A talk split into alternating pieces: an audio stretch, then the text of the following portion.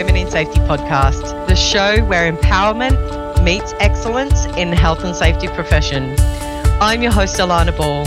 Join me and our vibrant community of members as we dive into candid conversations, behind the scenes insights into what it means to be a health and safety professional. Whether you're conquering your day or catching up on the latest industry event, this podcast fuels your journey. Are you ready to elevate your career? Let's get started. I'm Alana Ball, and you're tuning in to the Women in Safety podcast. Hello, welcome back to another Women in Safety episode. I nearly forgot where I was today. Uh, I am joined by the wonderful Michelle Monaghan, who is a long time safety professional women in safety member and just all round great advocate in health and safety. So thank you for joining us, Michelle. Thank you for inviting.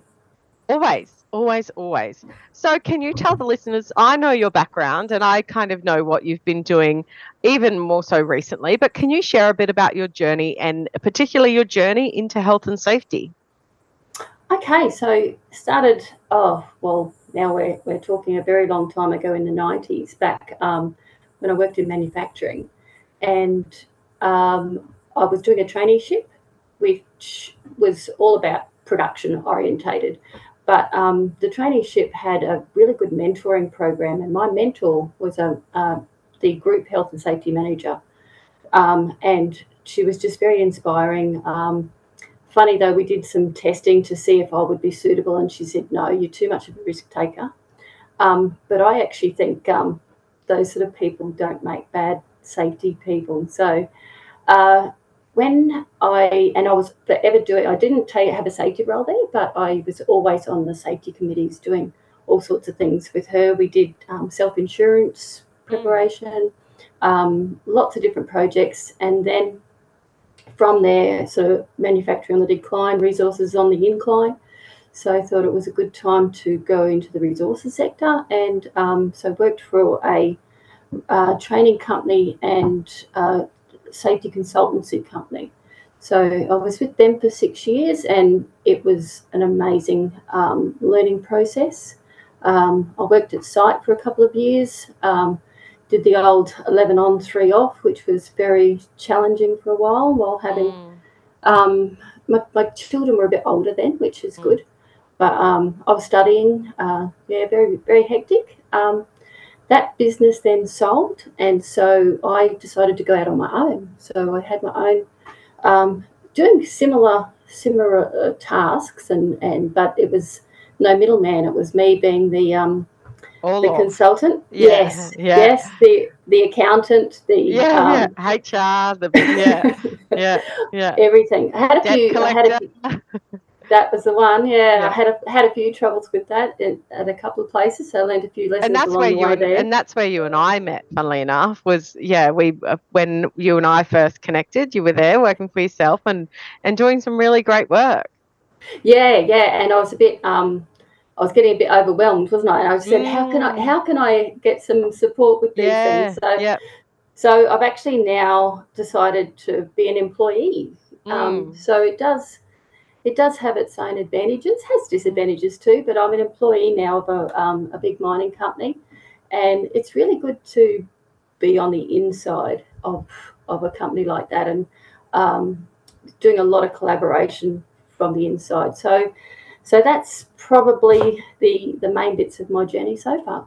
Yeah, that's really cool, and I I think it's interesting that it was not necessarily your intentional career, but um, and I do I find it really fascinating that um, you know a psychometric test told you you're a risk taker, so we shouldn't employ you in this particular role. Like those days are gone, thankfully. But it's it's just interesting that that was the decision making in the day to you know, and, and I had done those tests and I have been, you know, my background was HR and we used to run those tests and be like, oh, yeah, they're a little bit too risky for us. Like, we're a very vanilla company. Like, heaven forbid you should step over that line. So yeah. I just find that amazing because it's like, um, you know, this notion that taking a risk is bad. And this is what I always try and talk to with, with clients is, taking a risk is not necessarily a bad thing. You know, you took the risk by going out on your own. You took a risk by going back as an employee. Like everything has risk, but it's about going, well, how do we control it? Is it a like cost cost benefit analysis? It's like, well, actually the risk is really worthwhile. So sure. um, yeah, we wouldn't have landed on the moon. Uh, although that's a conspiracy, so they say. Um, another podcast another time, perhaps. I'm deep in conspiracy theories. Um, so I want to I want to um, cover off. You know, you've covered a really expansive career as far as you know working for some clients. You've worked in house. What are some of the significant challenges you faced in health and safety over your career? Particularly as a consultant, the difficult, probably the biggest difficulty was that you come in at the tail end when um, corporate has set these targets and, and projects that have to get done, and they want to do it all internally, and then they decide they're not going to have time, they can't do it. Let's get a consultant in, and you only get half the story.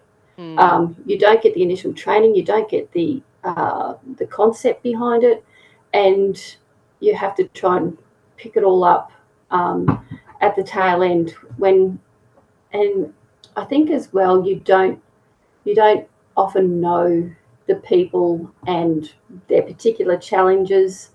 So you're trying to um, trying to work things out on the fly somewhat.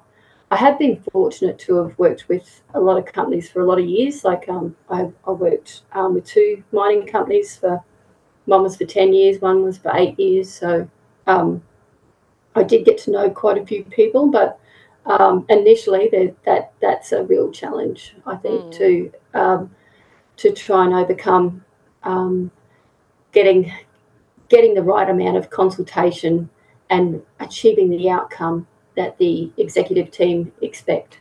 So, what are some of the things that you would do to overcome that then? So, what are the things that you found tried and true you know, did you have to apply different things or was it mostly the same thing that you could kind of rinse and repeat with a few tweaks that got you past that challenge?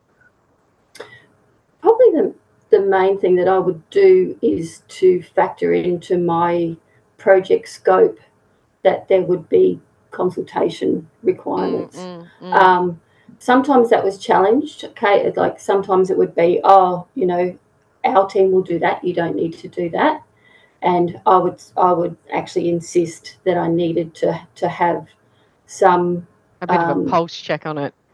Yes, yeah. Even mm. even if it wasn't the full scope, um, have have at least a um, a point in there. And some companies actually quite liked that because mm. um, it it did make for a more well-rounded project that that you could see the the whole the whole scope of it. Mm. Um, and, and I think, with, uh, dare I say, if they had delivered it in house, that would have been part of the in-house project scope as well. It's like, well, none of us would have ever, from an internal perspective, gone, "Hey, I'm going to." You know roll this out with no consultation. So the fact that as an external consultant you're going hey this is going to require this um, yeah. yeah yeah, yeah. i want to circle back quickly sorry michelle because I, I think it's really interesting the work you're doing at the moment. You've gone back in house what we didn't hear was what role you're doing and ah. what's that look like now? Because it's a quite interesting role that you're doing. Uh, having said that it has changed because you know that yeah so i was hired as a learning specialist yeah um, so my role was to look at learning from incidents and how we could stop those happening again so mm. so trying to to pick up the key messages um, around the causes of incidents and and um, looking at other other metrics to try and prevent those happening again. That has changed somewhat because they've realised that um, their safety management systems needed a lot of work, um, and that's what I've been doing for the last ten years. So, yeah, um, at the moment, at the moment, I'm working on a project to standardise the um, safety and health management system ac- across ten sites. So it's um, it's a nice challenge itself challenging beast. I so um, I just find it really fascinating when you and I first spoke about your move to go into um, this internal role. That a company has dedicated that resource. Let's pretend you're still there for the sake of the podcast. Um, is um, you know that they dedicated that resource to go. We really are going to have someone dedicated. Excuse me, dedicated to deep diving into our incidents, into our data, you know, pulling together this big picture rather than just going, I'm going to do an ICAM at the end of the ICAM, you know, here was the lessons learned. It's like, okay, no, let's let's dig a bit deeper than that. That's what I found yeah. really interesting about that role.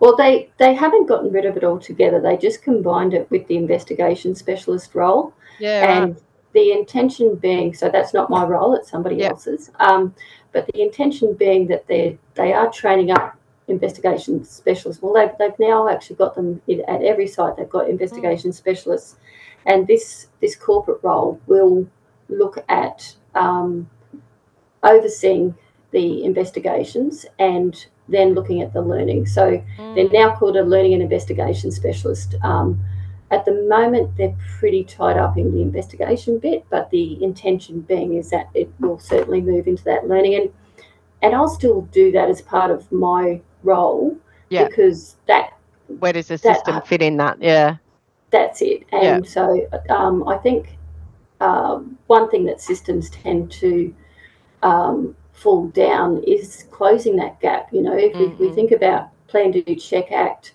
let's let's look at the the, the check act bit and see mm. what's effective and what's not, and um, and try and use some some good deep dives into those investigations to determine what needs to change. Mm.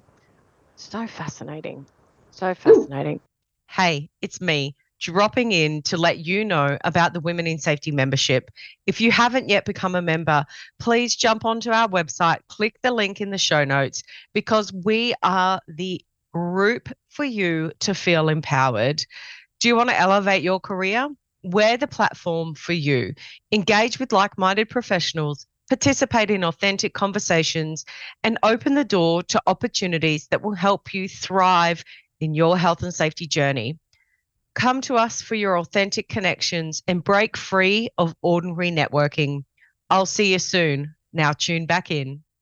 So, could you share a specific success story and the significant impact? So, this is about taking some of those lessons learned, whether from a consulting side or from an internal role. What's a, a project or a, a piece that you were just like, I nailed it, it was great, and it had X impact on safety? Probably uh, there's two. There's two. There's there's one that had an impact on my professional development, mm. but then there's another one that impacted on my um, on the outcomes for safety. So if we we start with the my yep. professional development, it was a site role for two years. Yep. Definitely came along leaps and bounds with that one and and learnt heaps. Um, but uh, probably from a um, outcome perspective was um, a uh, an underground mine which had a very disjointed safety management system, and we went down a pathway of creating when the person walks in the door, um, what their role is, what they have to learn. So, I, so note that I worked for a registered training organisation and, and write training packages as well. So, we combined the uh, the safety and the training and the onboarding all to be for someone who's walked in off the street and never had an idea. Mm. and created this really solid pathway of what they would need to do to progress it steps along the way. And it was it was just such a clear um, pathway for somebody to take. And i, I really think um, made a big improvement to the safety of those new workers. Mm. that's really cool because I think it is. I think we sometimes forget who we write training and documents, and we yeah. get so caught up in, you know, it's a bloody brilliant procedure, and I wrote it beautifully, but hang on, who do we write it for? You know, and yeah. is it is it Joe Jane Bloggs off the street who, you know, yeah. has has education of level nine or level ten? Um, yeah, that's awesome. That's really cool. So you were getting to the stage with the business that you're getting a little bit overwhelmed, a little bit burnt out. how do you manage your work life balance now as a employee? Um, I think it's probably because we have a structured roster. You know, I Yeah. get an RD, I get an RDO every every second Friday. Mm. Um, I have a work phone that stays in my work bag. Um. It it doesn't travel with me. Um, so like this Friday, I've got an RDO. Um, I'll be heading up to see my parents, and um, that work phone won't come with me. Yeah. Um, I'll check in on it, you know, maybe when I come back, see if there's anything.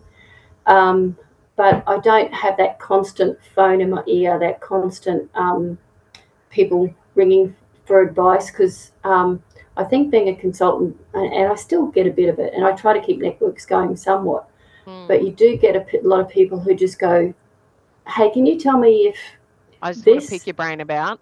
Yeah. yeah, yeah. Yeah. So I still still get a bit of that, but they're pretty good. Hey, I think people realise work life balance um, means that if if you want advice, then you either have to pay for it Mm, or or you um, you kind of join networks like yours.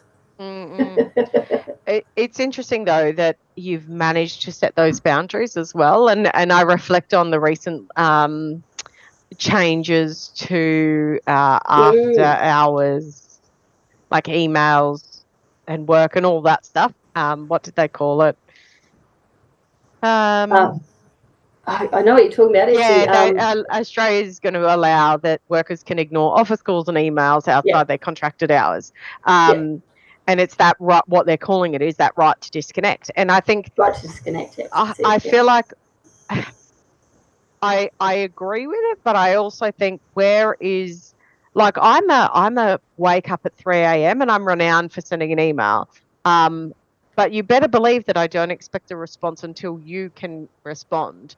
If Yeah. that means it's your midnight for you because that's when you work, reply at midnight. You know what I mean? Like we have Yeah. to we have to be. I feel like there is a level of personal responsibility and I get that there is some a-hole managers out there who do expect a response at midnight, but I think there is so much personal accountability to be like, I've got a work phone, I've got an RDO on Friday, I'm going to leave my phone at home. So kudos to setting that boundary because I know many don't. Um, so kudos for that. Um, yeah, but but I'm I'm also an early starter, but that means that um, I'll go and do an aqua aerobics class at, at nine o'clock because I've already done three hours work. yeah, yeah, You know, yeah.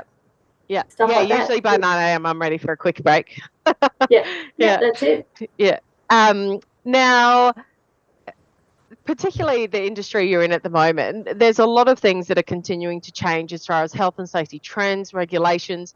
Are there any resources or strategies that you um, do to stay abreast of some of those changes, working across different kind of legislative pieces, that kind of thing?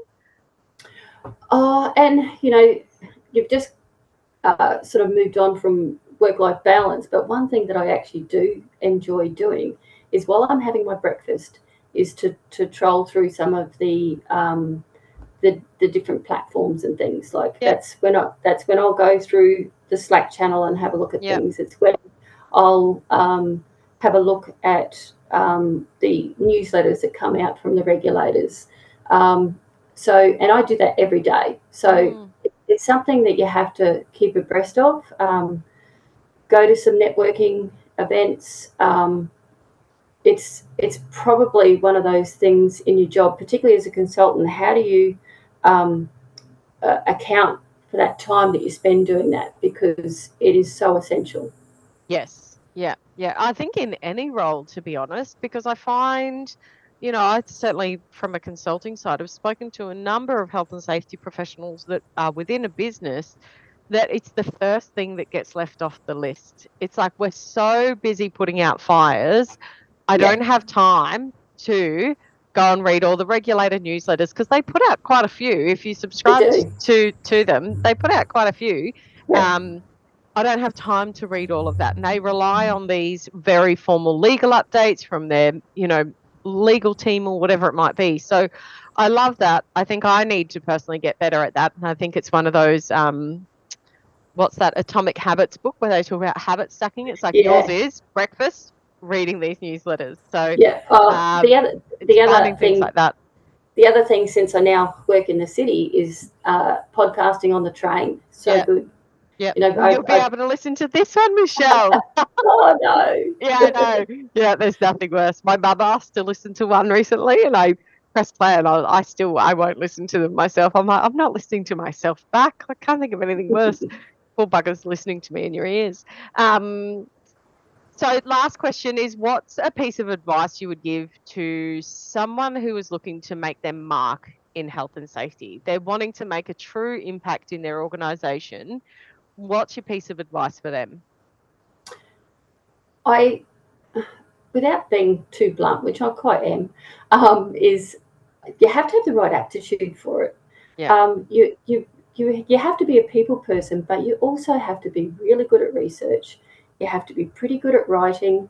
Yeah, um, you need to be able to to balance a lot of different things. Um, have a pretty thick skin, um, and it, it's it's not a job for everybody. I, do, I don't think. Um, I think people underestimate the complexity of the role. Mm. Um, so so the advice would be have a think about why you want to do it, um, and it needs to be a bit more than I want to keep people safe. Mm. Yeah, actually, you actually have to have the aptitude for, yeah. for the many aspects of it. Do you know what's interesting? No one, I, I don't feel like in all the podcast episodes anyone's ever called that out, but you're absolutely spot on. And I don't think it's a, a they just haven't thought to call it out. Um, it's just something that's really fascinating. Um, yeah, I like that. Well, Michelle, thank you for joining the Women in Safety podcast um, for this lovely day. Um, I hope our listeners got a lot of value out of it, and we shall catch up with you next time. So, thanks for joining us, Michelle. Thank you.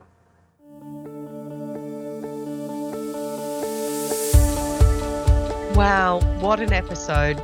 If you loved today's episode just as much as I did, we'd love to hear your feedback, or even better, share it with your friends, your colleagues, and other safety sisters or safety misters so they too feel empowered and inspired. We will catch you for another conversation next time, and we hope in the meantime you start implementing some things to transform your career.